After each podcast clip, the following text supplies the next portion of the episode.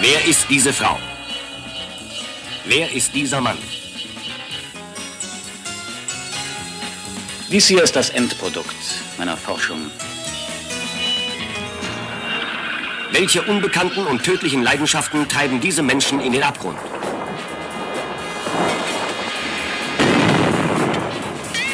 Ein toter Mann wurde für all diese Verbrechen verantwortlich gemacht. Hallo und herzlich willkommen zu Podcast 209 des Podcast Bahnhofskino, Episode 209 des Bahnhofskino Podcast. Mein Name ist Patrick und bei mir ist Daniel.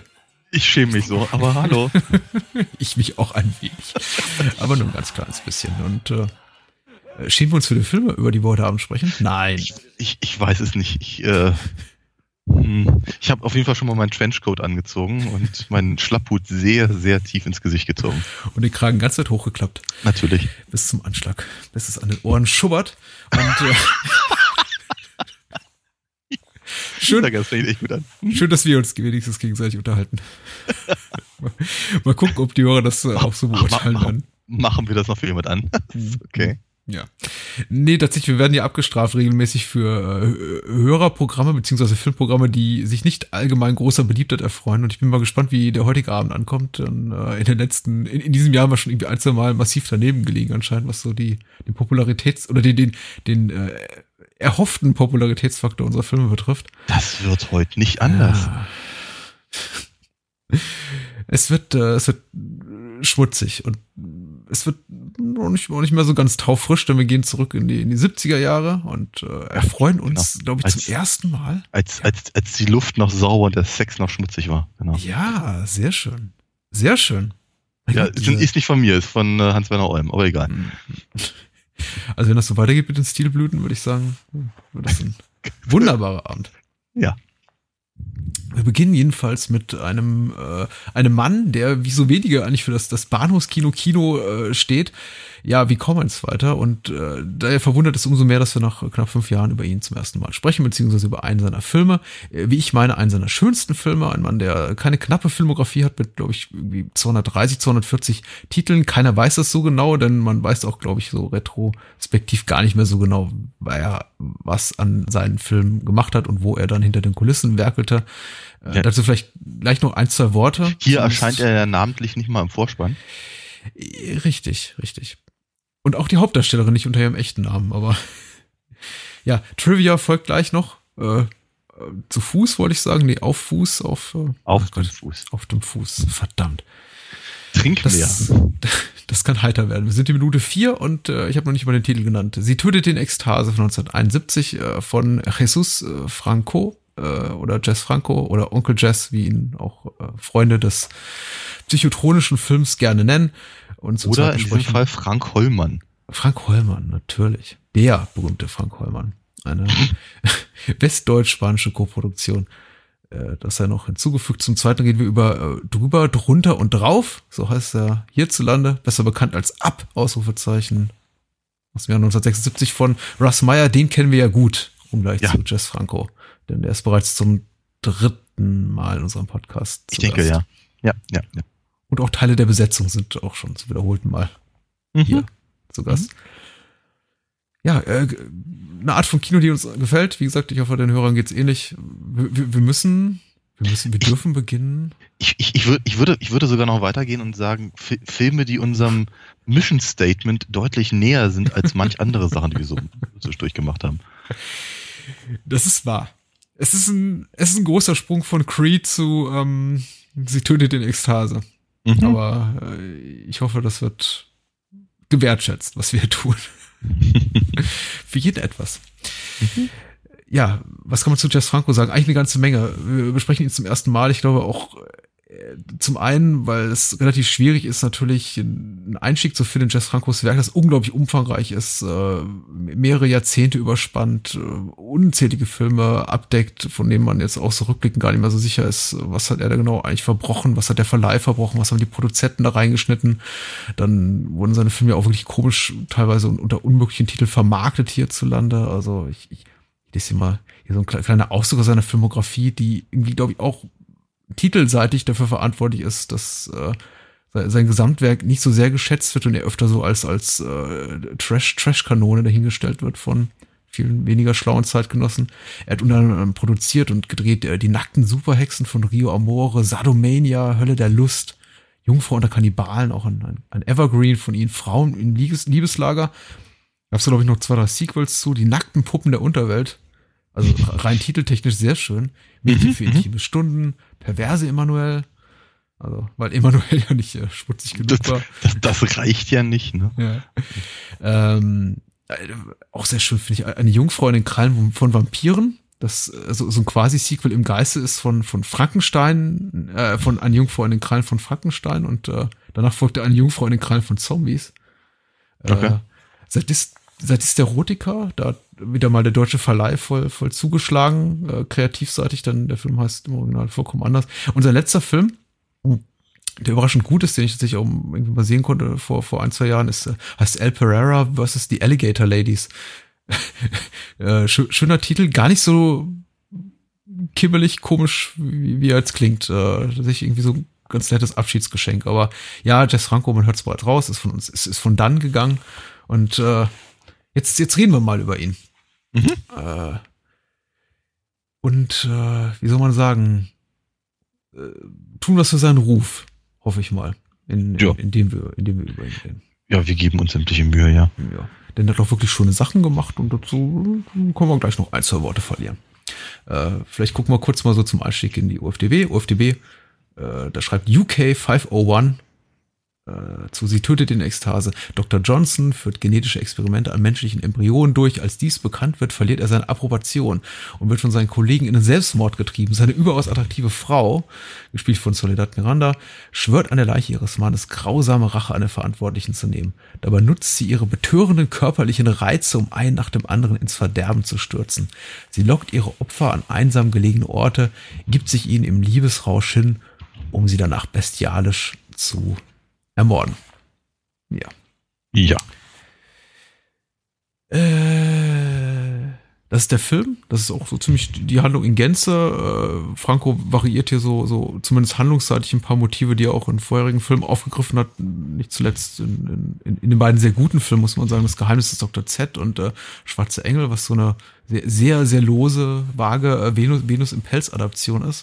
Mhm. Und das ist, glaube ich, der 3. oder 4. Film, den er mit Soledad Miranda innerhalb von 7 Monaten gedreht hat. Also haben 7 Filme zusammen produziert, bevor sie dann unglücklicherweise bei einem Autounfall ums Leben kam, die dann über einen Zeitraum von 3 Jahren ungefähr veröffentlicht wurden, zwischen den Jahren 1969 und 1972, möchte ich meinen.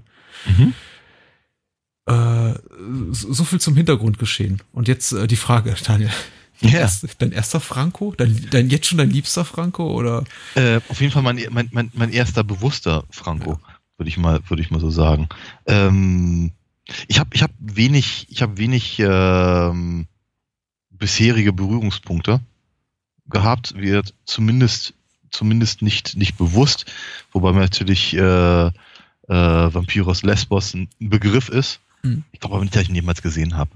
Ich glaube, mehr Leute haben den Soundtrack gehört als den Film gesehen. Ja, vermutlich sowas, ja. Und wie gesagt, erste Mal. Ein bisschen gewundert habe ich mich natürlich so ein kleines bisschen, weil du ihn ja eben auch entsprechend angekündigt hast, mir angekündigt hast und Frank Hollmann vorneweg steht. Und dachte aber so bei mir, na, das wird dann doch wohl irgendwie an der Veröffentlichungsstrategie gelegen haben oder was in der Richtung.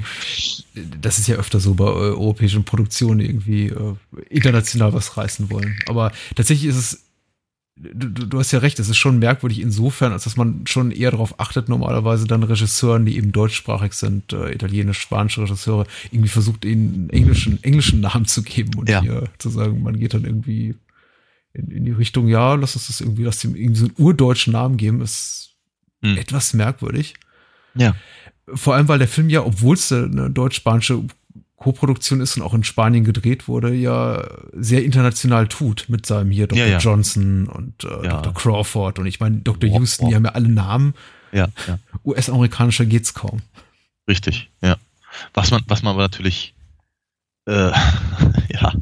was man ja auch gerne mal in anderen deutschen Krimis, also gerade die ganzen Edgar Wallace-Sachen natürlich eben hatte. Wenn, keine Ahnung, Uschi Glas eben und jemanden spielt, der wie offenkundig mitten aus England kommen soll oder sowas, ne? Ein Name wie Heinz Drache dann und wie, keine Ahnung, Inspector Smythe ist oder sowas. Dann können sie den Namen nicht mal aussprechen. Ja, das kennen wir ja und ehrlicherweise so in etwa sah ich das hier auch und entsprechend noch mehr hat es mich halt dann tatsächlich verwirrt, dass eben die meisten etliche der Namen dann neben eben Hollmann eben dann doch internationaler wirkten bis Horst Tappert. Als der namenlose Polizeiinspektor. Ja. Der auch jetzt nicht so wahnsinnig viel zu tun hat, muss man jetzt mal ganz ehrlich sagen. Da frage ich mich so ein bisschen, ob sie ihn einfach nur reingenommen haben, weil der mal Urlaub brauchte irgendwie in Spanien, aber ja. Ja, er spielt so hier so, er übernimmt hier die Rolle so ein bisschen des griechischen Chores, den wir auch gleich nochmal haben in Up!. Insofern, dass er nicht wirklich integraler Teil der Handlung ist, aber irgendwie immer so am Rande steht und das Ganze lustig kommentiert. Ja. Und mal fragen darf, ob er rauchen darf. Genau. bei diesem Vortrag an der Uni, den er lauscht. Genau. Ja.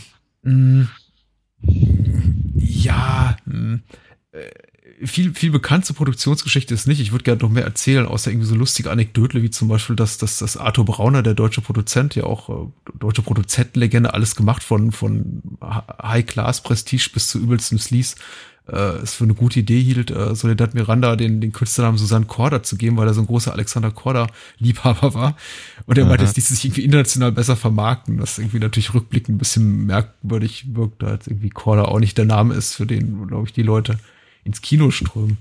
Vielleicht ungleich zu Fred Williams, der zwar auch niemand kennt, glaube ich, außerhalb des Franco-Övres, aber der zumindest irgendwie, das klingt wenigstens schon mal einigermaßen kernig. Das klingt kernig. Aber ich meine, unabhängig von ihrem Namen, Soledad Miranda ist auf jeden Fall, um vielleicht einen Einstieg zu finden, schon mal fällt ins Auge und nicht unangenehm. Ja, auf jeden Fall ist eine durchaus sehr hübsche Erscheinung, die vielleicht nicht ganz so wandelbar ist, wie sie gerne sie gehabt hätten, aber zumindest darf man sie in ein paar 70er Jahre Perücken bewundern. Und wer Frankos Werk minimal kennt wahrscheinlich auch Vampiros Lesbos, weil es zumindest namentlich sein bekanntestes Werk ist und da hat sie ja auch bereits mitgespielt, ein Jahr zuvor. Ich sag ein Jahr zuvor, aber ich glaube, der Film wurde tatsächlich Vampiros Lesbos irgendwie nur ungefähr 20 Tage vor Sie tötete in Ekstase gedreht, aber erschien eben sehr viel früher. Da spielt ja auch die hier auch in Erscheinung tretende Ewa Strömberg mit, die hier Dr. Crawford spielt. Generell handlungsseitig eher dünn. Der Film eher so auf Schauwerte aus, auch mit so rund 75 Minuten relativ kurz und knackig. Ja. Und ich glaube, wäre der Film 10 Jahre später rausgekommen oder vielleicht auch nur 5 oder 6 Jahre später, hätte ich ihn wahrscheinlich fast schon irgendwie als sowas wie einen Slasher-Film bezeichnet. Abgesehen davon, dass er sowas ist wie ein Erotik-Thriller. Weil im Grunde wird hier nur eine Situation, also das heißt nur eine Situation geschaffen, die halt Mrs. Johnson, Susann Korda, also Soledad Miranda, irgendwie zum Töten verleitet. Und der Rest des Films, so die verbleibenden 30, 40 Minuten, speisen sich daraus, dass sie eben so im Abstand von 5 bis 10 Minuten erotisch gefärbte Gräueltaten vollbringt. Ja. Ja. Ja, das ist gut zusammengefasst. Dass alle weg sind, tot sind. Ja, genau. Das ganze Ding fühlt sich halt einfach ehrlicherweise an wie ein Groschenheft. Ja. So ein richtiges Bahnhofskiosk 10 Pfennig Blättchen in verfilmter Form. Und im Prinzip in seinem ganz bestimmten, sehr eigenen Rhythmus werden dann eben, du hast es gerade Schauwerte genannt, eben die, wie soll ich sagen, die Gründe zelebriert, warum man sich den Film anguckt. Ja, und das hat eben nun mal, das ist eben wirklich ganz, ganz einfach runterzubrechen auf Sex und Gewalt. Und da ist der Film, ich finde ihn gar nicht mal so explizit, muss ich ganz ehrlich sagen, vielleicht für seine Zeit, also ich hatte das Gefühl, der Film ist erstaunlich philosophisch in dem, was er da anspricht und auch in der Art und Weise, wie er ihn darstellt, weil die Handlung darstellt. Denn bei allen Gräueltaten ist der Film ja hochgradig ästhetisch. Mhm. Wir sagen, auf der Tonspur werden Dinge beschrieben, die man halt so in der Filmspur halt gar nicht sieht, die Sache natürlich einfach noch ausschmücken, und dann werden Genitalien abgetrennt und dann sind Leichen fürchterlich zugerichtet und man sieht eigentlich nur, wie sie einmal irgendwie mit der Schere auf ihn einsticht und sowas. Genau, aber ansonsten versucht der Film, mit Ausnahme von wirklich ein oder zwei kleinen Szenen, aus meiner Sicht zumindest, kaum wirklich zu schocken. Ja. Ich habe eher so das Gefühl, es ist eben so ein bisschen Tease, ein bisschen Titillation. Mhm. Wobei der Film sich eben, das mag am Genre liegen, nicht so richtig entscheiden kann, auf welcher Ebene er das halt lieber machen möchte. Ist es eben die Sexebene oder ist es die Gewaltebene? Ja, also was mir definitiv auffällt, ich habe den Film jetzt zum zweiten Mal gesehen, ist eben, dass sich keine der Figuren so richtig sympathisch erscheint. Wenn man so die Inhaltsangabe liest, wie es jetzt hier nüchtern dieser User in der Online-Film-Datenbank beschreibt, könnte man meinen, Soledad Miranda beziehungsweise ihre Figur ist quasi so die Gute des Films, die Rächerin, die irgendwie ihren unschuldig in den Selbstmord getriebenen Gatten rächt. Aber so ist es ja gar nicht. Im Grunde sind ja alle verrucht und verkommen, und das finde ich macht jetzt, abgesehen von der tatsächlich sehr, sehr schönen Ästhetik des Films, die du gerade schon umschrieben hast. Also Franco arbeitet wieder mit seinen schönen Zooms und hat da wirklich schöne Einstellungen von unten, von oben, von der Seite. Also er weiß schon, wie man eine Kamera führt. Mhm. Und auch wie man Schauspieler führt. Aber halt eben auch was so die ganze Figurenzeichnung betrifft, ist er in meinen Augen so ein bisschen besser als der ganze Rest, der sich so in diesem Umfeld des schmierigen Erotik-Thrillers oder vielleicht, was man später so als Slasher-Filme bezeichnen würde Subgenre sich bewegt. Denn die Figuren sind tatsächlich sehr, sehr alle sehr ambivalent gezeichnet. Ja. Ich meine, einige nicht ambivalent, einige sind einfach von Grund auf mies. Also vor allem eben überwiegend die Herren und Damen Wissenschaftler, die da ihren Gatten in Selbstmord treiben. Aber ihr Gatte selber ist auch so eine, merkwürdige Type. Also irgendwie ich meine, der Film beginnt mit der Szene, der er ihr quasi so seine Sammlung von Embryonen in Reagenzgläsern da präsentiert, während sie fast unbekleidet vor ihm steht und ihn irgendwie lüstern anhaucht. Also man denkt sich schon so, wir würden jetzt bessere Sachen einfallen in dieser Situation. Also irgendwie ne? Also er ist schon, er wirkt nicht sympathisch, ne? Er ist sehr von sich eingenommen. Er ist ich finde ein ziemlich schmieriger Typ. Ich meine, das mag halt voll dem damals angesagten Typus entsprochen haben. Das kann ich jetzt schwer nachvollziehen, aber da kann er noch so oft vor sich hin brabbeln, dass er doch nur das Gute will und den Leuten helfen und sowas. Also man hat eigentlich eher das Gefühl, er hilft sich vor allem selber und seinem Ego, weil davon hat er auch genug. Und dass sie ihm dann nun so sehr verfallen ist, das nehme ich ihr halt schon in gewisser Weise ab. Man hat aber nicht zum Beispiel den Eindruck, dass es ihr so wahnsinnig um seine Arbeit geht oder um die Gerechtigkeit, die ihm genommen wurde, sondern auf mich wirkt es halt eigentlich eher so, als wäre sie ein bisschen bockig, weil alle anderen ihn eben nicht so geil finden wie sie. Sehr schön.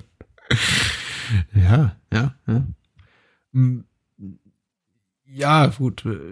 ich muss ganz ehrlich sagen, so die Anziehung zwischen den beiden ist mir, da muss irgendwas auf körperlicher Ebene stattfinden, dessen ich irgendwie einfach nicht, woran ich irgendwie keinen emotionalen Anteil habe, wenn ich den Film sehe, weil irgendwie so allein auf intellektueller Ebene kann es ja nicht sein. Also sie scheint, abgesehen davon, dass sie schon eine sehr starke Persönlichkeit ist, ohne Zweifel, ein eher schlichtes Gemüt zu haben. Also ihre ganze Charakterzeichnung in dem Film ist eigentlich einzig und allein als Matratze, fremdgesteuertes Wesen, das eben nur für die Liebe ihres einen jeden da lebt, der Göttergatten Dr. Johnson, der dann eben sich der Selbstmord begeht und sie dadurch irgendwie ihren Antrieb findet, aber irgendwie so eigenen Antrieb scheint sie nicht wirklich zu haben oder eigene Ambitionen, da irgendwie was zu tun.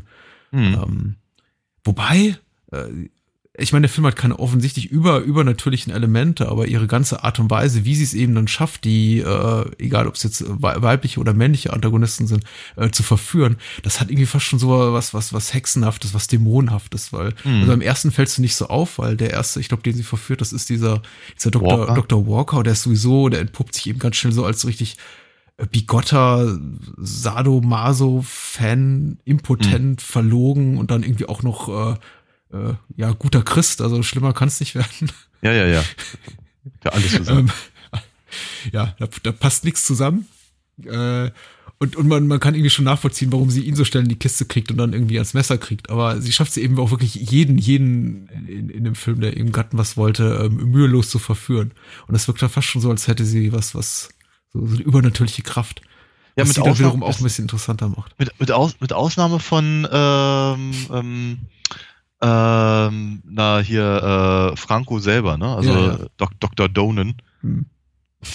So richtig verführerisch wirkt das eigentlich jetzt eher nicht. Das ist richtig. Ja, bei dem habe ich eher so das Gefühl, die arme Sau. Ja.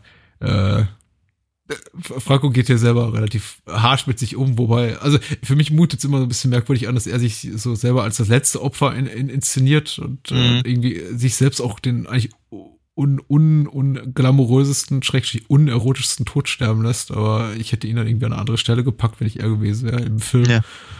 Aber na gut, so ist es dann eben. Ja. Und auch das Ende des Films ist reichlich merkwürdig und abrupt. Mhm. Richtig. Man muss mir ehrlich sagen, auch ein bisschen unfreiwillig komisch durch diese sehr, sehr, wie soll man es sagen, nonchalanten Kommentare dann eben von Horst Tappert als der namenlose Inspektor, der irgendwie nur so aller Weltsweisheiten von sich lässt, wie konnte das nur passieren und was ist das nur für ein Mensch, der solche Taten begeht und ein Toter hat diese Morde begangen. Ja, das war... Ja, so ein bisschen, also da stelle ich mir halt wirklich vor, ich meine, was auch vielleicht an der Filmlänge liegt. Ich meine, und damals natürlich einfach im Kino, wenn da jeder kommen und gehen kann, wann er will, dann ist es vielleicht einfach auch nicht so schlimm, wenn man seinen Zug verpasst, wenn man seinen Zug nicht verpassen will und entsprechend das Kino früher verlässt. Die Auflösung ist scheiße. Die Auflösung ist scheiße.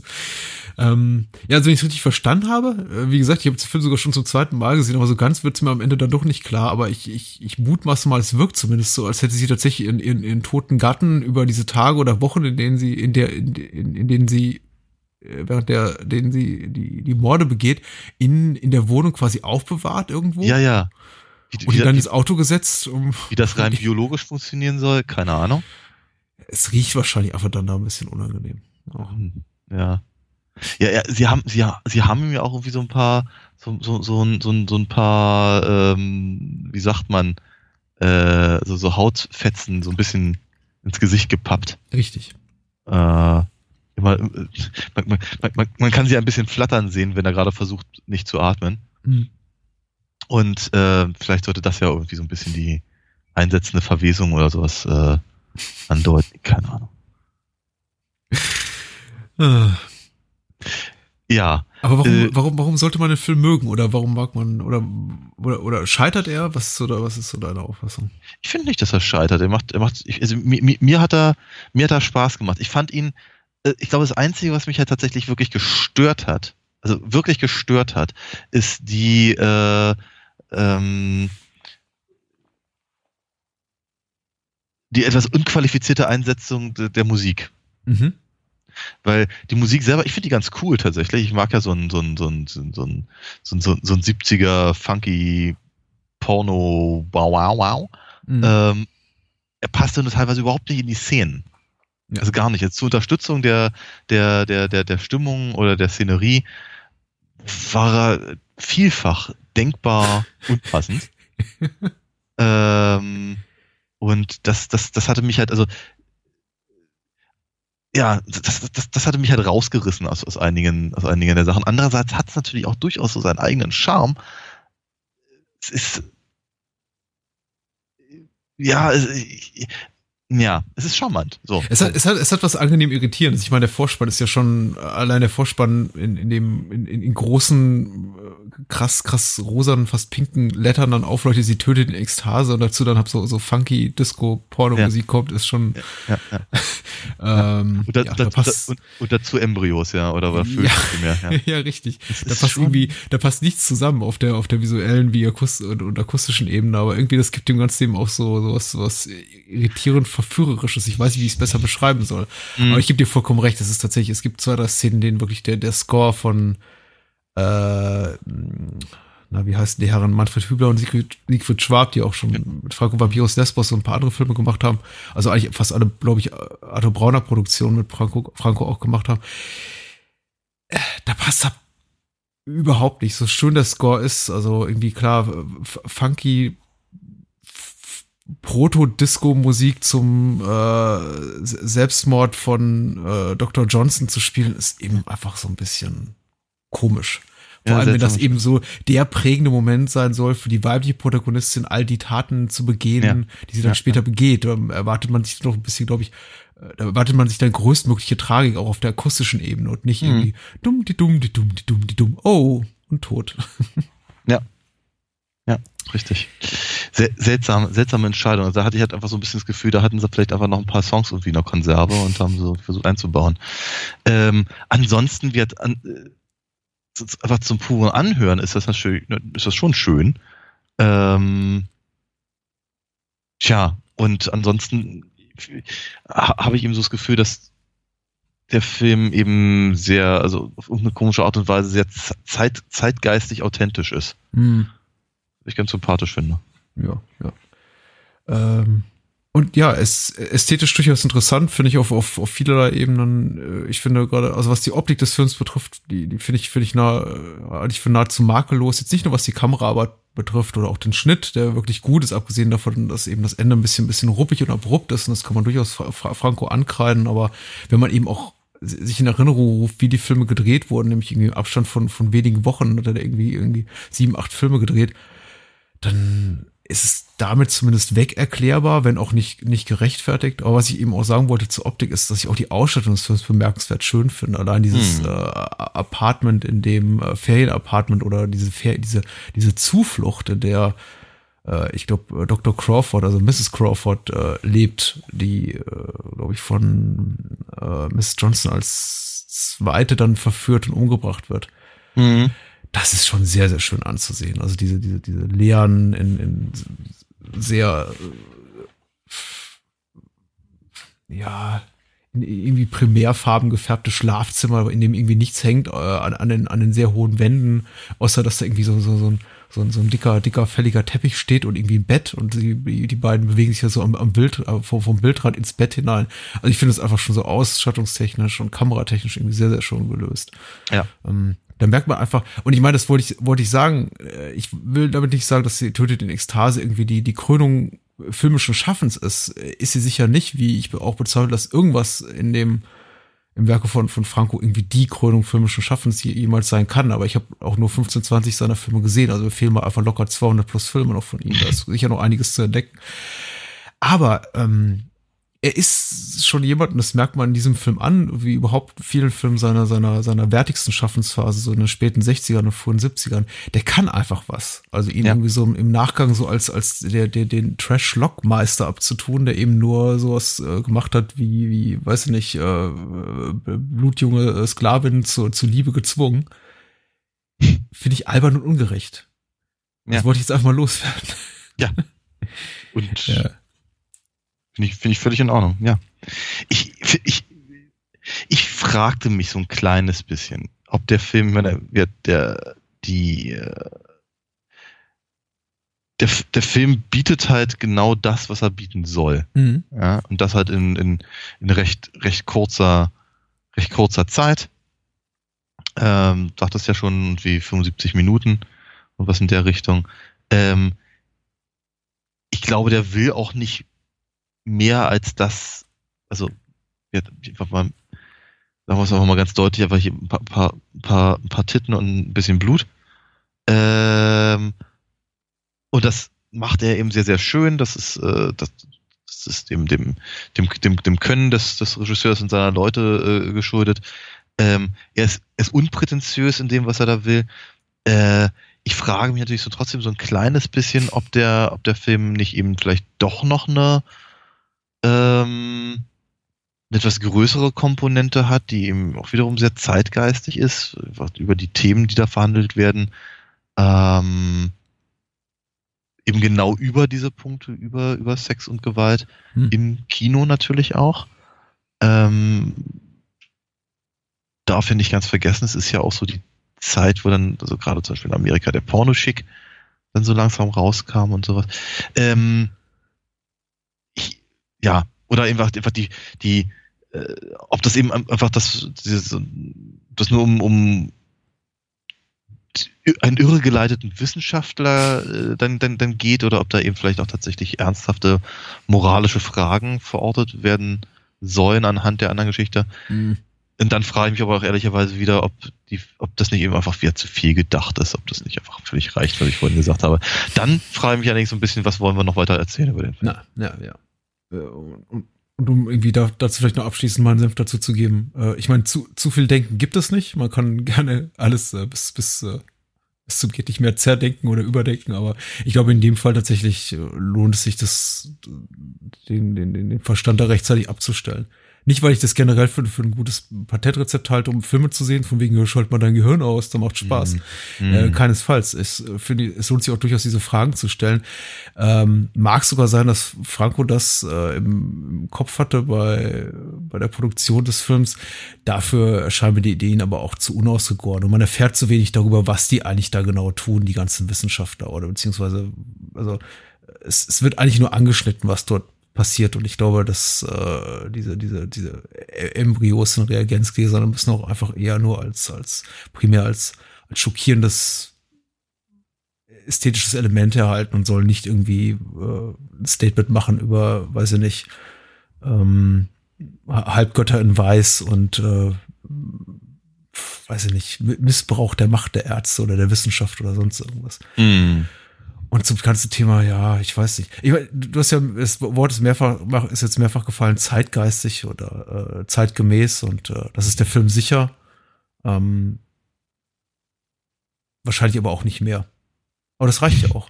Ja. Und erfüllt seinen Zweck, du hast ja auch so schon gesagt, also wir haben ja jetzt auch schon zweimal erwähnt, es ist eben ein Film für die Bahnhofskinos, für die Trenchcoat-Träger, die gerne ins Kino gehen und dann mal auch gerne 5 oder 10 Minuten bleiben und eine halbe Stunde und dann wieder raus. Und der Film lässt sich sehr gut in Häppchen gutieren. Ja. Und dafür ist er perfekt. Ja, genau. Und sieht dabei auch noch gut aus. Mhm. Auch gut aussehen. Tun man nicht sagen. Okay, den Satz beginne ich nochmal.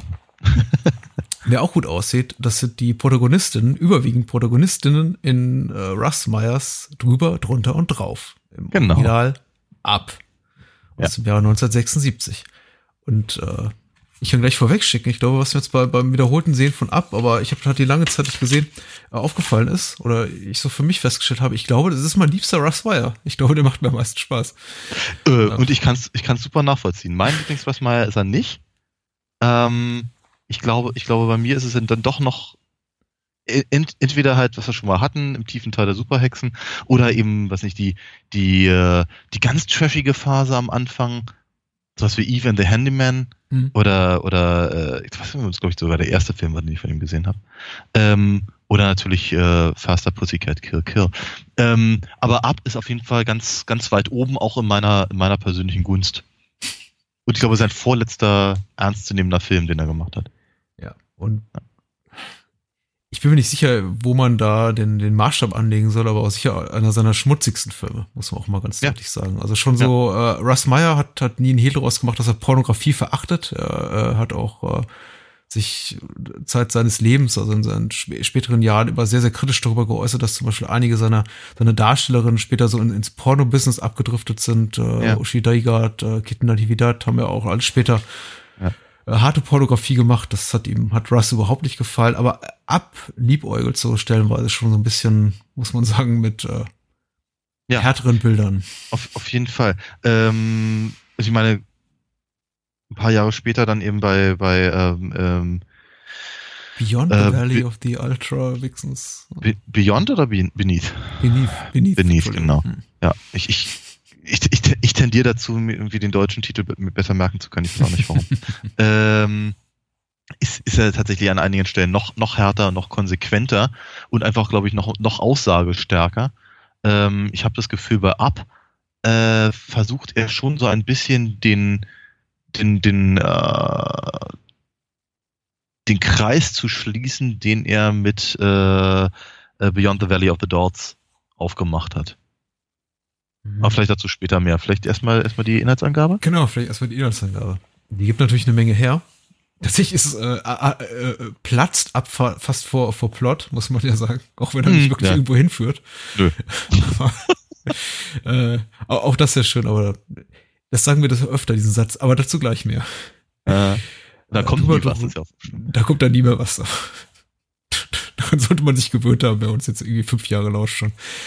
Jo, Schub, S-H-U-B, schreibt hier bei OFDB oder Schab, der Altnazi Adolf Schwarz, der für seine Vorliebe für Orgien und extreme SM-Praktiken bekannt ist, wird ermordet in der Badewanne seines Schlosses aufgefunden. Also man sollte erwähnen, Adolf Schwarz ist, Adolf Hitler unter Tarnnamen, vermuten mutmaßlich. Könnte man meinen. Oh, ich habe den Plot-Twist verraten. Ach, scheiße. Naja, also der Typ taucht auf mit es ist das Horst-Wessel-Lied im Hintergrund und Schnurrbärtchen und hängenden Haaren. Also spricht die ganze Zeit Deutsch, gutes Deutsch, interessanterweise. Hm? Und auch, ich glaube, ist da nicht irgendwo auch ein Deutsch mit Gott mit uns oder sowas? Oder? Ja, genau. Jedenfalls, also das ist schon sehr, sehr deutlich und zeigt eben auch an der Stelle diese seltsame Vorliebe von Russ Meyer in seinen Filmen ständig irgendwelche alten Nazis auftauchen zu lassen. Ich meine... Ja. Bormann ist ja, glaube ich, auch wenigstens in 2 Filmen mit drin. In Superwechsels gibt's die Martin Bormann-Tankstelle. Ja, genau, ja. Martin Bormann-Tankstelle, richtig. Und ich glaube, er ist der Typ im Sarg in den Outra-Wixens. Mhm. Und ich glaube, er war auch in Beyond the Valley of the Dolls. Kann mich nicht mehr erinnern. Aber ich glaube, da gibt es ja so einige orgiastische Szenen, wo er bestimmt in Erscheinung trat. Aber weiter im Text. Der ortsansässige Sheriff Homer bleibt jedoch untätig und vernascht lieber diverse Verkehrssünderinnen, die er ertappt hat, als die kurvenreiche Agentin Margot Winchester, gespielt von Raven Delacroix, geiler Name, in den Ort kommt, wird sie vom Sheriff dabei beobachtet, wie sie einen Mann tötet, der sie vergewaltigen wollte. Der Sheriff sieht von einer Bestrafung ab, nachdem Margot und er sich anderweitig einigen konnten. Im Ort angekommen fängt Margot als Bedienung im örtlichen Diner an und sorgt mit ihren Reizen für großes Aufsehen. Schon bald beginnt sie mit der Suche nach dem Mörder von Adolf Schwarz und bemerkt schnell, dass kaum ein Anwohner der ist, für den er sich eigentlich ausgibt. Okay. So. Dass Margot ein Cop ist, erfährt man erst ganz am Ende des Films, aber vielen Dank für den Plot-Twist dann auch, lieber Schub. Und ansonsten habe ich das Gefühl, in der Zusammenfassung sind so ganz viele Formulierungen, bei denen so ein kleines verhaltenes Kichern so raushören möchte, so ein Nühaha, ja, sowas irgendwie. Ansonsten hat er aber völlig recht, ja. Das ist der Plot, ja. Das ist der Plot. Braucht der Film einen Plot? Ich weiß nicht. Zumindest hat der Film eine ganze Menge Plot, aber auch irgendwie gar keinen Plot. Das, was er an einen Plot so reinschmeißt in den ersten 60, 70 Minuten, führt er dann eigentlich so in ein großes Nichts oder vielleicht auch irgendwie zu verstehen als als liebevolles Fuck you an den Zuschauer und in dem Russ Meyer eigentlich am Ende so in den letzten 10 Minuten sagt, ja, eigentlich ist nichts, was ihr gesehen habt, irgendwie mit menschlicher Logik aufschlüsselbar und zu erklären. Sehr schön. Ja, auf jeden Fall. Ich meine, er hat ein gewisses seifenoperiges Element in all dem. Ich glaube, dafür schlug sein Herz ja sowieso immer für das große menschliche Drama hinter den großen weiblichen sekundären Geschlechtsorganen. Und hier führt er es halt noch einen Schritt weiter, indem er halt Kitten Natividad ihm permanent, also wirklich alle 10 Minuten irgendwie kommentativ einführt. Und sie fasst immer das zusammen, was gerade in den letzten 10, 15 Minuten passiert ist, mit kleinen Einspielern, das ist fast schon MTV irgendwie, lauter sehr, sehr schnelle Schnitte, die aber eben auch einfach die Absurdität ihrer eigenen Existenz halt so untermauern. Und das ist wirklich, es hängt einfach nichts mit nichts zusammen, aber alles wird aufgebläht, als wäre es irgendwie wahnsinnig wichtig und total. Also jetzt müsste man sich das auch alles merken, um dann am Ende schlauer aus dem Film rauszukommen, als man reingegangen ist. Und wer hätte es gedacht, am Ende dreht es sich eigentlich nur um dicke Titten. Ja. Es ist doch... Ich glaube tatsächlich, ohne die kleinen Intermezzi von Kitten Natividad als der griechische Chor, das sage ich jetzt nicht, weil ich so schlau bin und irgendwie auf diese Offensichtlichkeit hier selber gekommen bin, sondern sie wird auch als solcher in den Credits genau auch genannt. Ja. Ohne sie und ihre Kommentare, ihre sehr lyrischen Kommentare, die ganzen Szenen kommentieren, hätte der Film eigentlich auch kaum nachvollziehbare Handlung. Auch Figuren, die eben ein Nichts sind, die irgendwie nur mal am Rande für 3 Sekunden durchs Bild laufen, spielen dann plötzlich eine wichtige Rolle im Sinne von, wer ist diese Frau? Die unbekannte schwarze Schönheit, die irgendwie alle verführt, die irgendwie die Schönheit aus Elfenbein und bla bla bla bla. Ja. Taucht die wieder auf. Wird ein Nichts von einer Figur plötzlich für eine kurze Sekunde in den Mittelpunkt gerückt, auch wenn sie möglicherweise dann irgendwie schon 1 oder 3 Minuten später ins Gras beißen. Wie zum Beispiel Pocahontas. Ich meine, Pocahontas, darf die Homer den Polizisten noch einmal beglücken, oder? Ja, wie hoppelt einmal irgendwie über ihn rüber, ja. Ja. Ja. Ansonsten, vielleicht sollten wir kurz noch die Besetzung kurz erwähnen oder wenigstens mal irgendwie abklappern, weil das sind ja so ein paar bekannte Russ Meyer Gesichter auch dabei. Raven Delacroix haben wir bereits erwähnt, Kitten Natividad. Ja. Uschi Digard hat, glaube ich, einen kleinen Auftritt. Also auf jeden Fall hat sie mitproduziert. Ja. Also das ist ja auch ein ganz kleinen Auftritt hat Anthony James Ryan, der den Handyman gespielt hat aus dem vorhin erwähnten Eve and the Handyman. Öfter mal irgendwie so im Hintergrund bei den Russ Meyer Filmen einmal kurz in die Kamera geguckt und ist wieder weggerannt. No. Und Suling ist vielleicht jetzt irgendwie nicht vielen aus Russ Meyers Werk bekannt, aber spielte eine der Hauptrollen in Ilsa, die Haremswächterin der Ölscheiß. Eine Sleaze-Granate, sondergleichen. Also, doch klar, wenn man hier so die Besetzung mal durchgeht, muss man sagen, die sind schon so ihrem Metier treu geblieben, genau wie Russ Meyer sich auch treu bleibt, aber entwickelt auf jeden Fall seinen Stil weiter. Jetzt haben wir natürlich nie über eines seiner wirklichen Frühwerke gesprochen, aber man muss schon so sagen, das waren jetzt keine reinen Nudies, also da war der Russ Meyer schon immer mehr zu bieten, als einfach nur, weiß ich nicht, Frauen oben ohne oder in engen Klamotten, die eben ein bisschen prallbusiger waren. Er hat auch immer sehr, nicht nur mit der Kamera gespielt, mit der Ästhetik seiner Filme, sondern auch immer so mit dem Erzählstil, mit dem Erzählrhythmus. Ja. Und Up! Merkt man schon so, befindet sich am Ende einer langen Karriere, in dem er diesen Stil verfeinern konnte. Das ist ein unglaublich schneller Film, ein unglaublich, finde ich, fordernder Film, nicht weil er so komplex ist im Sinne von anstrengend, im Sinne von Plot, also es ist nicht schwer, dem Plot zu folgen, weil da ist im Grunde kein Plot, aber es ist unglaublich, man muss wirklich sehr wach sein, um irgendwie alle Anspielungen mitzukriegen, um die Figuren irgendwie auch auseinanderhalten zu können, denn der Film platzt nur so vor großen Frauen und gut bestückten Männern. Was man sogar sehen darf, ich meine, es sieht für mich alles aus wie Dildos, aber die haben schon, ja. Also wenn so der typische Herr in Up! die Hose öffnet, dann macht es erstmal meistens so ein Sproing-Geräusch, so als ob so eine Sprungfeder aus einer kaputten Matratze schießt. Und dann kommt ein degenlanges Etwas da rausgeschossen. Ja. Was man meist nur so in Einstellung aus sehr großer Entfernung dann sieht. Aber ja, oder irgendwie durch die Hose von hinten. Und so. Also erst da schon, ich meine, das ist halt etwas, was mich sowieso mal an Russ Meyer so gefreut hat und so begeistert, ist eben einfach die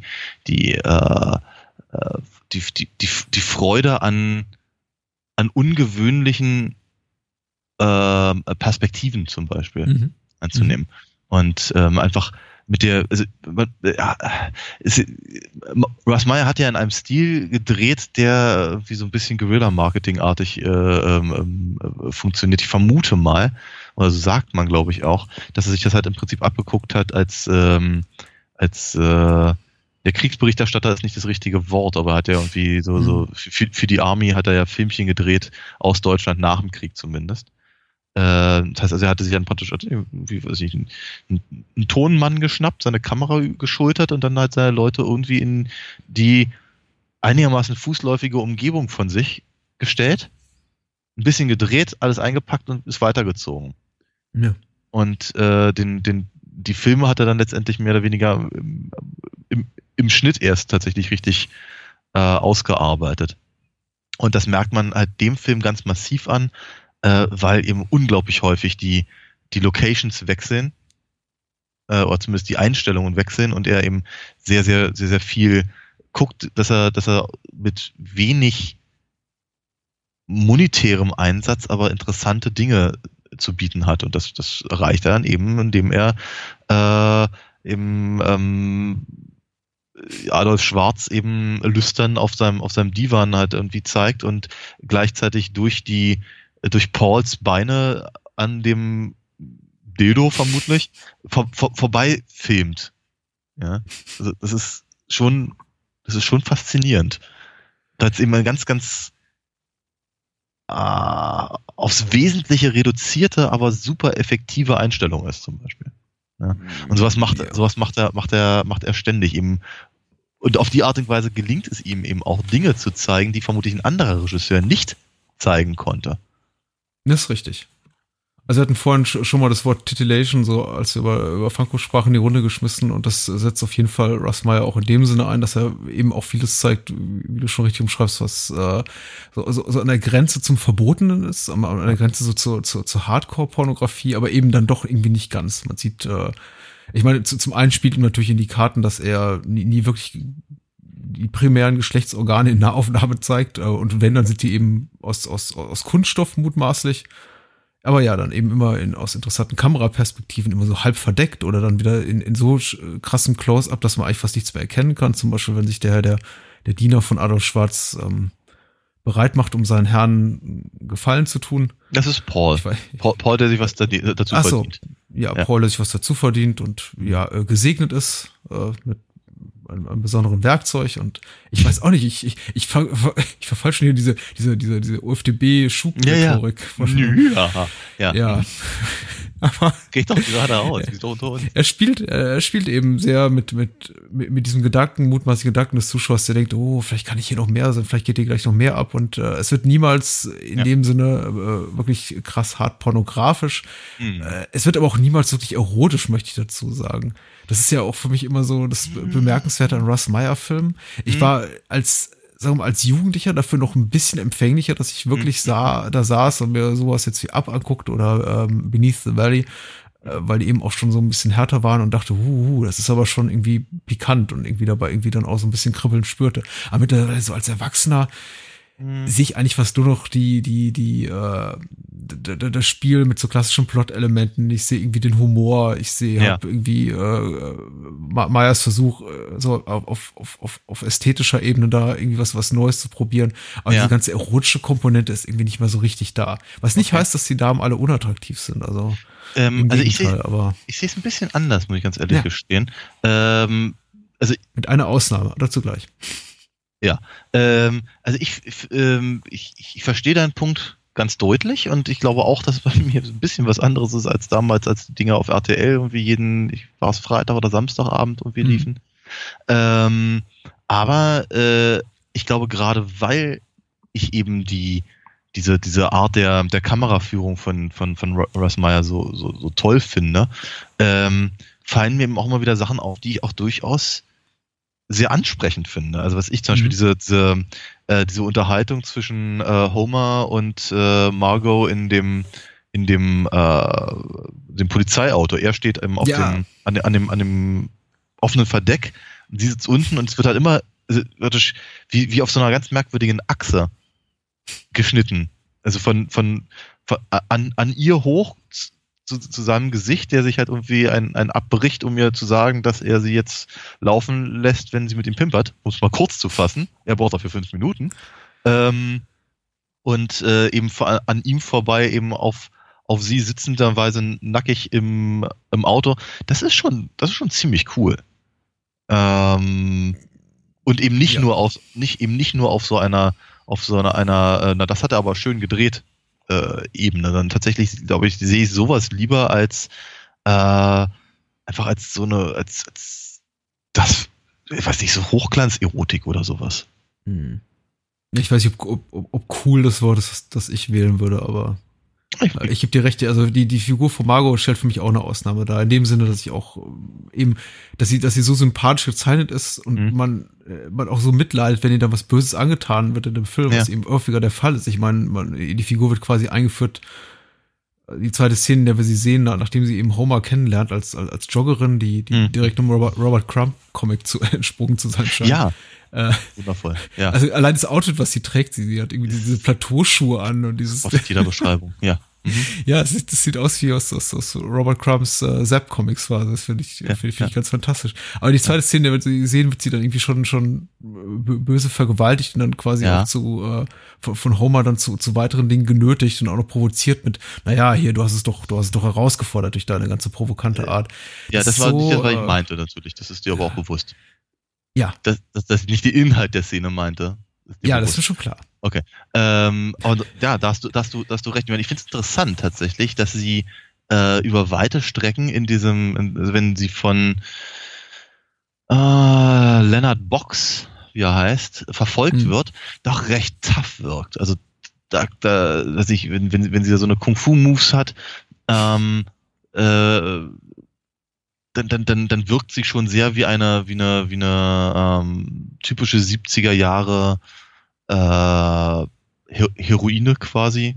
Ja, also was ich Coffee oder sowas hätte sowas auch machen können. Oder Cleopatra Schwarz oder so. Genau, aber dass ihr dann eben trotzdem am laufenden Band und den ganzen Film über so doch eigentlich sehr schlimme Sachen passieren, das finde ich auch durchaus ein Punkt, über den wir nachher nochmal reden können. Oder auch gleich, wie du magst. Ich finde, das ist immer ein blöder Anfang von einem Satz. Es ist generell kein schöner Ansatz, genau, wie auch andere Ideen, die der Film eben hat, nicht so wirklich ganz cool sind, zumindest nicht aus der Sicht des Jahres 2017. Ja. Einfach dieser ganze Humor, der sich aus einer homophobischen Haltung irgendwie speist, dass man irgendwie darüber lachen soll, dass diese Hitlerfigur da man sich vom Paul da rektal zur Brust genommen wird, das passt jetzt anatomisch nicht, aber ihr wisst, was ich meine. Ja. Und eben auch die ganze Vergewaltigungsszene, die im Grunde einfach nur so ein dahingeworfenes Plot-Element ist, dem aber, sagen wir mal, nicht die nach heutiger Sicht wahrscheinlich notwendige Tragik beigemessen wird. Das ist halt einfach nur so. Ja, es ist aber Unannehmlichkeit im Sinne, wird irgendwie fast behandelt wie so ein Handtaschenraub oder so eine kleine Unpässlichkeit, die irgendwie passiert und die dann eben der Sheriff nur so kommentiert mit. Aber im Falle von Margot, weil sie es eben überlebt und sich tatsächlich dann eben auch daraus als Figur entwickelt und was irgendwie für mich diese Szene eben so rettet, was du schon gerade beschrieben hast, dann daraus resultierend Stärke beweisen darf, entwickeln wir zu ihr tatsächlich sowas wie eine Bindung, und in dem einen Sinn, dass wir sie natürlich erstmal respektieren für das, was sie tut, dass wir eben sehen, sie hat ein bisschen mehr drauf, als einfach nur Berg voll Brüste zu sein, dass sie eben nicht nur Opfer ist, und dadurch hat der Film auch für mich in den Szenen mit ihr oder in den Szenen, in denen sie sich eben verlustiert mit den männlichen Protagonisten, auch sowas wie eine gewisse Erotik, weil ich eben eine Beziehung habe zu der Figur. Ja. Das haben die meisten anderen Figuren eben nicht. Ich weiß nicht, dass der Film an der Stelle schlecht ist, aber die funktionieren eben wahrscheinlich für mich nur so als kleine Gags, die irgendwie so vorüberziehen, die kommen und gehen. Und Margot ist wirklich die einzige Figur, die bei der so mein Herz auch mitschwingt. Ich glaube, das ist aber das auch mit einer der faszinierenden Punkte für mich bei Russ Meyer. Auf der einen Seite ist er irgendwie so der fleischgewordene Partywitz aus dem Playboy. Auf der anderen Seite merkt man seinen Filmen, nicht nur dem, sondern eben Großteil seiner anderen Filme eben einfach auch an, wie sehr er starke, um nicht zu sagen dominante Frauen schätzte natürlich, und dass er sich eigentlich immer auf die Seite seiner weiblichen Figuren, die er zwar bevorzugt, eben mit enormen Vorzügen, die er aber aus meiner Sicht, zumindest was seine Hauptfiguren angeht, nicht reduziert. Ja. Du hast völlig recht, ob das jetzt nun Limehouse ist oder Pocahontas oder ich meine, eine heißt nur noch Chesty Young Thing im Vorspann. Das ist natürlich eine ganz andere Frage, eine ganz andere Herangehensweise, aber eben die Figuren, die eben seiner Story dienlich sind, also in diesem Fall natürlich dann entsprechend Alice und eben Margot, mit denen beschäftigt er sich dann sehr eingehend. Und die kommen auch immer besser bei weg als die lüsternen alten Säcke. Ja. Und das ist eben auch sehr, sehr häufig so. Dass er auch in den ganz frühen, in den früheren Nudies, hast du halt oftmals verklemmte Männer und sehr, sehr enthemmte Frauen oder Männer, die einfach nicht damit klarkommen, dass jetzt irgendwie die Frauen was von ihnen wollen. Oder du hast, eklige Typen. Sowas wie, also denk mal an diesen Narbengesichtigen aus, was Finders Keepers, glaube ja. Oder eben Weicheier. Und weil ich glaube an der Stelle, und ich fand gerade dein Kommentar, den Robert Crumb Kommentar fand ich nicht uninteressant an der Stelle, weil ich glaube schon, dass die beiden Künstler einen gewissen Überschneidungspunkt haben, nämlich dass ihre Männer einfach weniger zählen innerhalb des Films, innerhalb der Handlung, und einfach auch was einfach so die Wertschätzung für das Geschlecht an sich angeht, als eben seine weiblichen Figuren. Ja, ich habe, ich meine, abgesehen von den inhaltlichen Parallelen jetzt zwischen Crumbs Werk und Meyers Werk, die ja offensichtlich da sind, also es ist ein ähnlicher Fetisch, der die beiden irgendwie umtreibt in ihrer Kunst. Ich mag nicht sagen, der eine ist irgendwie besser oder erfolgreicher darin als der andere, zumindest lebte der andere eben ein bisschen länger, oder der eine lebt noch und der andere eben nicht. Das mag irgendwie der Hauptunterschied aktuell sein zwischen den beiden. Ich finde es unabhängig davon eben einfach schade, und deswegen muss ich mal an Crumb denken und an diese verpasste Chance, dass die beiden niemals zusammengearbeitet haben. Ja. Aber das ist eben auch, weil die beiden zwar denselben Fetisch haben und dieselben Bilder mögen und dieselben Frauen mögen und ich glaube auch dieselbe devote männliche Haltung gegenüber der Weiblichkeit haben in ihrem Werk, aber das eben bei Crumb aus so einer völlig anderen Haltung, Lebenshaltung, Attitüde grundsätzlich sich herholt als eben bei Meyer. Ja, Meyer war eben immer so primär der Extrovertierte, auch irgendwie der Showman, der irgendwie auch was zeigen wollte, der irgendwie sich, glaube ich, auch mehr so als zu gleichen Teilen als Zirkusdirektor wie als Filmemacher fühlt, und bei Crumb wird es eben wirklich wahrscheinlich aus einer frühkindlichen Verstörung und tiefen Neurosen heraus, dass er sich eben in seiner Kunst so damit auseinandersetzt. Natürlich, und, klar. Ich meine, so auf die Art und Weise konnten die beiden, weil sie so völlig unterschiedliche Figuren sind, Charakterköpfe sind, irgendwie unmöglich jemals zueinander kommen, aber wie reizvoll wäre es gewesen, wenn die beiden was zusammen gemacht hätten. Ich wäre vermutlich sofort ein großer Fan. Aber natürlich hast du recht. Ich meine, man muss sich einfach nur mal den Film von Terry Swiger angucken über Crumb und seine Brüder, um ziemlich genau festlegen zu können, dass du recht hast. Und es ist eben einfach auch so, Crumb ist halt einfach mehr so der Intellektuelle, der im Prinzip seine Problematik aufarbeitet, und Russ Meyer wusste, dass er damit Geld machen kann. Und das konnte er sehr gut. Ich glaube, er selber wollte auch immer ganz gerne lieber ein bisschen anspruchsvollere Sachen machen. Und zumindest seine erste Frau Eve hat ihn, glaube ich, so ein bisschen davon abgehalten. Und er hat gesagt, so, mach's lieber auf Nummer sicher, gib kein Geld aus beim Filmen und spiel lieber viel Geld aus an den Bahnhofskinos. Mhm. Und das mag dann auch wieder seinen Stil begründen oder zumindest unterstrichen haben. Ich finde halt hier bei Up! total spannend, dass er sehr häufig die Perspektiven wechselt.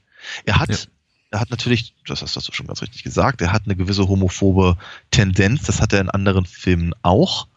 Wir hatten auch darüber schon mal gesprochen beim tiefen Teil der Superhexen. Ist vielleicht der Zeit geschuldet, ist nur bedingt komisch. Also ich habe das Gefühl, also bei Schwarz Hitler ist eben die Parodie, glaube ich, die liegt einfach, glaube ich, noch ein bisschen woanders als nur ausgerechnet in guck mal, der lässt sich von dem Riesendödel da penetrieren. Ich glaube, die Parodie liegt halt eher darin, dass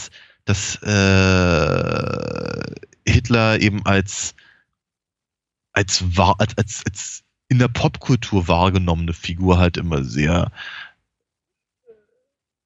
wie soll ich sagen, verkrampft ist, und hier ist er halt völlig enthemmt und völlig gelöst und der ich glaube, das allererste, was wir von ihm sehen, ist, er hat so was Bondage-artiges am Oberkörper und offenkundig so eine Art Boxbeine.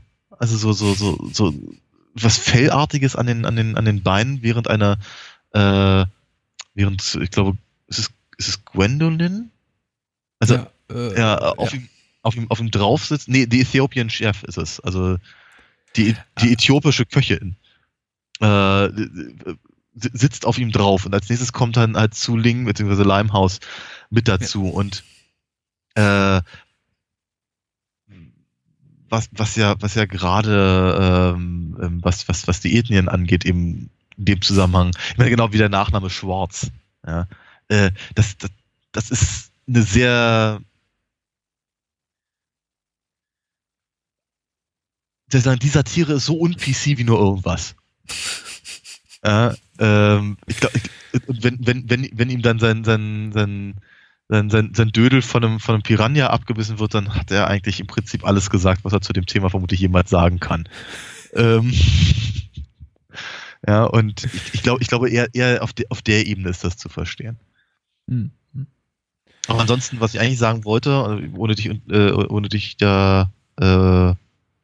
dir was da wegzunehmen zu wollen, ich finde aber eben total spannend, wie der Film ihm die Perspektiven wechselt und uns halt Leute als gut oder als sympathisch präsentiert, um das halt gleich wieder wegzunehmen, und da hätte ich noch ein paar andere Sachen zu sagen, aber ich wollte, darfst du erstmal wieder.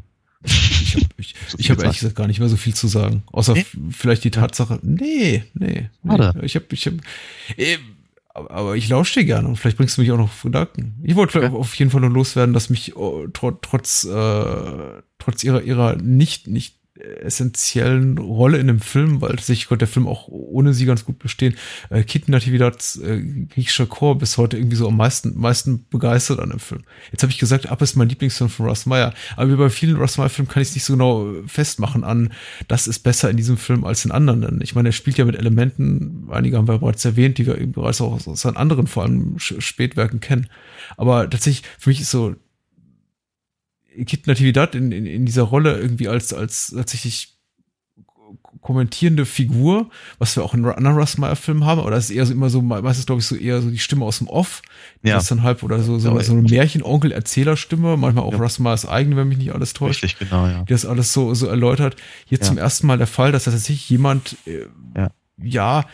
halb Teil der Handlung ist, der das Ganze eben so kommentiert und das Ganze auch noch sehr, sehr lustig in Szene gesetzt ist und vor allem sehr, sehr gut geschrieben ist. Also teilweise so gut geschrieben, dass ich mich wünschte, ich hätte das Ganze auch mal in Drehbuchform. Also da sind Formulierungen drin, wie Gwendoline, Holy Heroine of Fornication und weiß nicht, egal, also ich kann es doch nicht, es ist leider nicht Kitten Natividads echte Stimme. Das macht irgendwie so ein bisschen. Sie wurde nachsynchronisiert, ja. Ja, schade, das ist jetzt so ein bisschen schade. Wenn man sie mal in Interviews gehört hat, kann man nachvollziehen, warum es dann gemacht wurde. Genauso kann man es auch nachvollziehen, warum sie in dem Film überhaupt auftritt, trotz ihrer nicht essentiellen Rolle. Denn ich glaube, sie war zu der damaligen Zeit mit Russ Meyer in der wahrscheinlich solidesten, langlebigsten Beziehung, die Russ Meyers Zeit seines Lebens hatte. Ja. Aber so oder so ist es gut. Ich mag sie einfach. Sie ist total putzig, ehrlicherweise. Es ist eben, also da habe ich halt so meine Probleme, das als in irgendeiner Form erotisch wahrzunehmen, weil es einfach, ich finde es einfach nur irgendwie niedlich, wie sie da in absurdeste Situationen gepackt wird, nur um eben genau diese sehr ausführlichen Monologe halt zu führen, während sie halt irgendwie, keine Ahnung, durch ein Feld rennt oder auf dem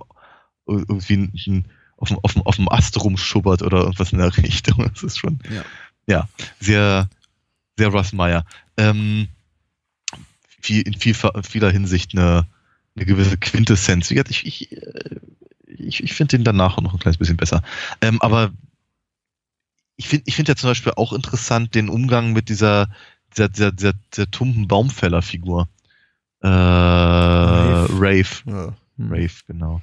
Finde ich auch interessant, weil der wird halt eingeführt als tumper Holzfäller im Prinzip. Aber gleichzeitig auch nicht unsympathisch. Und wie sich an seiner Figur im Prinzip auch wieder so eine gewisse Tragik, also eine deutlich sexuell gefärbte Tragik halt im Prinzip aufbaut für alle Beteiligten. Nicht jetzt, weil er dann irgendwann mit der Axt im Rücken endet. Aber ob das eben Margot ist, die halt schon wieder gezwungen wird, ob das eben Alice ist, die noch gleich mit dazu, oder Paul, der irgendwie über den Tresen wandert, Homer, der ins Gras beißt, mehr oder weniger zumindest an der Stelle, und so weiter und so fort. Das ist, finde ich, deswegen sage ich halt auch, dass ich das Gefühl habe, dass Meyers Herz auch immer für das Drama schlug.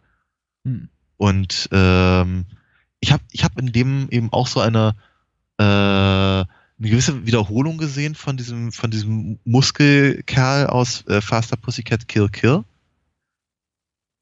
Dabei irgendwie seine eigene Parodie. Ich hab's noch nicht so ganz genau formuliert für mich selber, aber ich zumindest das wiederkehrende Muster war in irgendeiner Form erkennbar. Großartige Musik im Übrigen. Ja, definitiv. Ich frage mich gerade, und irgendwie der Gedanke ist mir jetzt auch erst in den letzten paar Minuten gekommen, ob Russ Meyer heute noch das Standing hat bei den, sagen wir mal, heute älteren Teenagern oder Leute in ihren 20ern, wie Russ Meyer es damals hatte für uns. Der für mich schon wichtiger Teil meines Heranwachsens war. Ja. Und ich meine, ich reflektiere selten so auf dieser Metaebene über die Filme, über die wir reden, aber es kommt irgendwie so ab und zu, ist es dann nochmal der Fall, in dem ich mich frage, ja, spielt das heute eigentlich noch für irgendwen eine Rolle? Es gibt tatsächlich Filme, die altern irgendwie mehr oder weniger in Würde, verschwinden, tauchen eben wieder auf oder bleiben irgendwie ewig frisch und Leute gucken irgendwie damals wie vor 30 Jahren genauso wie heute immer noch gerne Der weiße Hai oder Poltergeist. Aber da gibt es eben so Filmemacher wie Russ Meyer, die eine unglaubliche Präsenz hatten. Auch vor allem eben noch zu Russ Meyers Lebzeiten, als er auch selber noch sehr aktiv darin war, seine Filme zu vertreiben und sie auch zu bewerben. Und wir haben ja mal über die RTL-Ausstrahlung, die frühen geredet, die er noch, glaube ich, die persönlich auch vorgestellt hat, die Filme. Ja, wir sind unglaubliche Mühe gemacht. Also gab es eine richtige große Russ Meyer Retrospektive bei RTL, man mag es kaum glauben, Radio, Television, Luxemburg präsentiert. Aber ich meine oder befürchte fast, das ist irgendwie auch so eine Figur, die verschwindet. Und frage mich irgendwie, woran es liegt. Denn seine Filme sind unzweifelhaft modern, ich möchte fast schon sagen avantgardistisch in ihrer Machart. Ja. Und frage mich einfach, warum er nicht mehr so das Fandom hat oder so eine Lobby hat, wie irgendwie zu unseren Jugendzeiten oder mutmaßlich noch in der Generation unserer Eltern. Ja. Der eher so der Provokateur war und der Sleazemeister, der Schlockmeister, als den ich irgendwie gerade Franco auch schon bezeichnet habe, während er für uns schon eher so eine Kunstfigur war, so ein bisschen der Antonioni der Softsex-Szene. Ja, also zum einen mag das daran liegen, dass es halt, glaube ich, noch zumindest Leuten, die nicht so alte Säcke sind wie wir, vielleicht Softsex einfach nicht mehr so einen Stellenwert hat. Einfach auch so eine Bedeutung im Heranwachsen. Ja.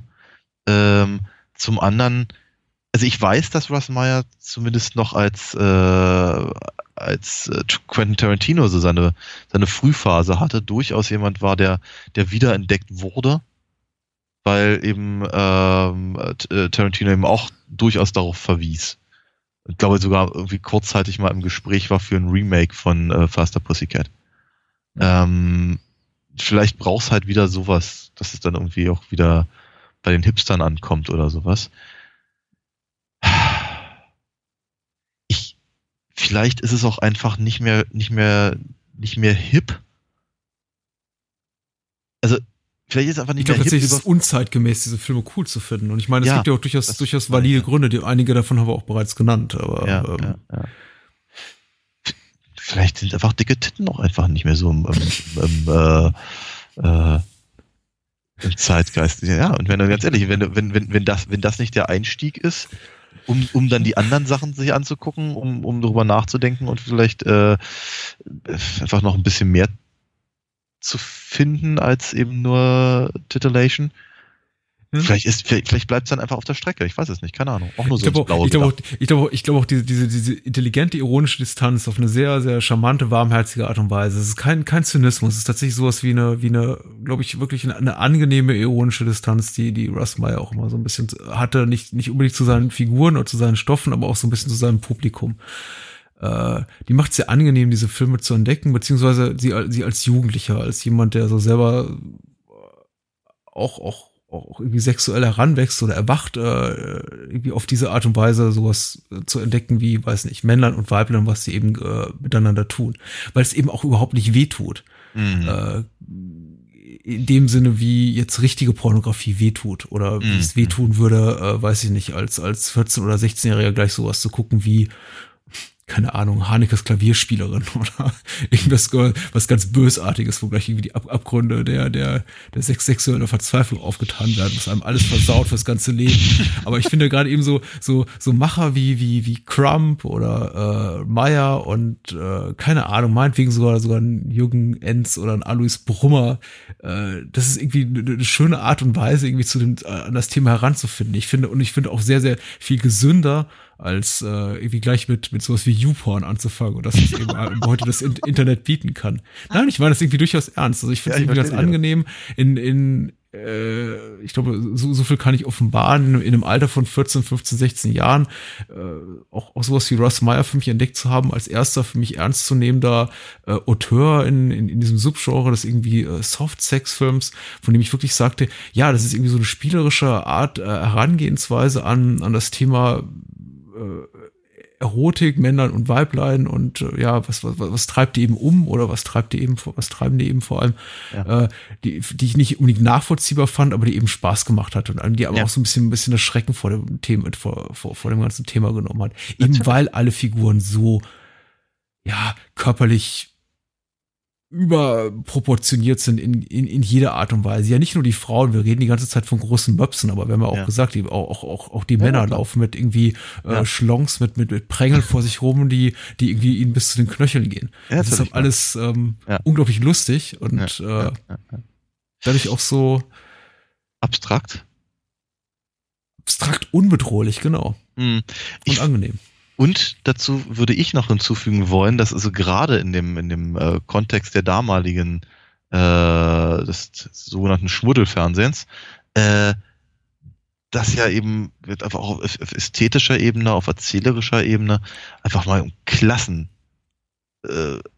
fortgeschritten war im Vergleich zu, weiß nicht, keine Ahnung, Peter Steiner jodelt sich einen in der Lederhose oder so. Ja, richtig, ja. Voll in der Lederhose. Oh Gott. Was für eine Sauerei. Ja, ist doch wahr. Ja, kann man ja nicht waschen. Ne? Also, ätzend. Ja. Ja, natürlich. Also, die hat keinen Vergleich.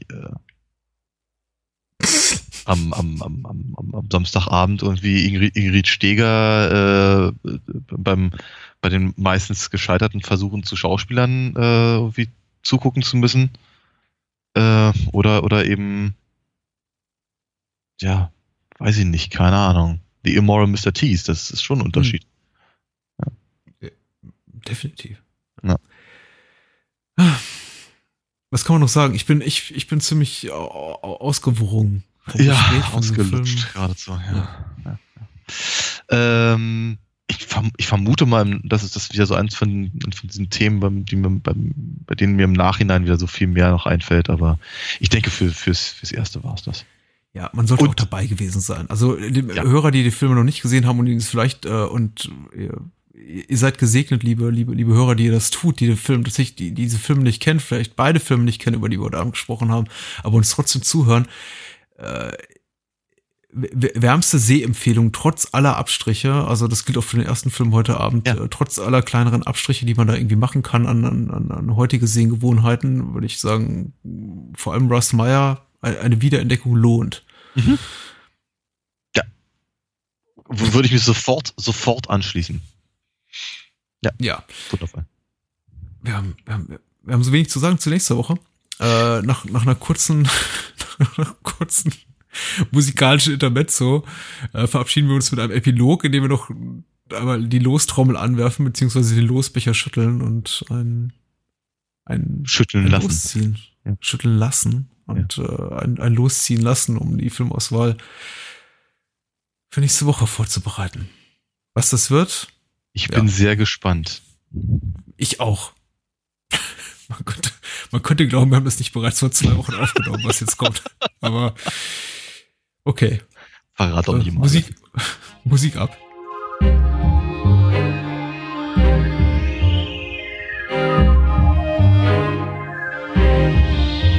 So, und unser kleiner Epilog zum heutigen Podcast. Lass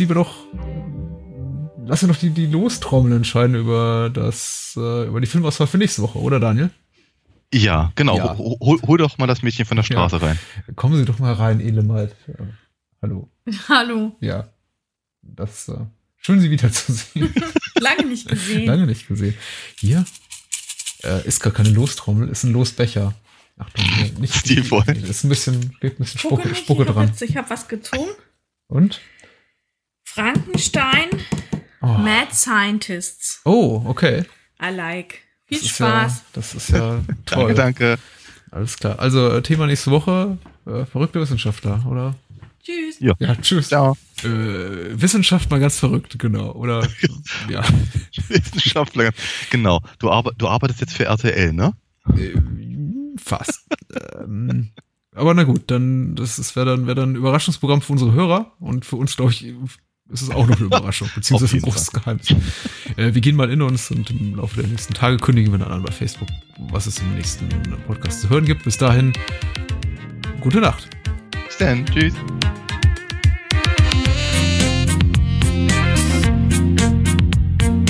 Das war Bahnhofskino mit Patrick Lohmeier und Daniel Gramsch. Besucht uns unter bahnhofskino.com und schickt Feedback und Filmwünsche als E-Mail an patrick@bahnhofskino.com.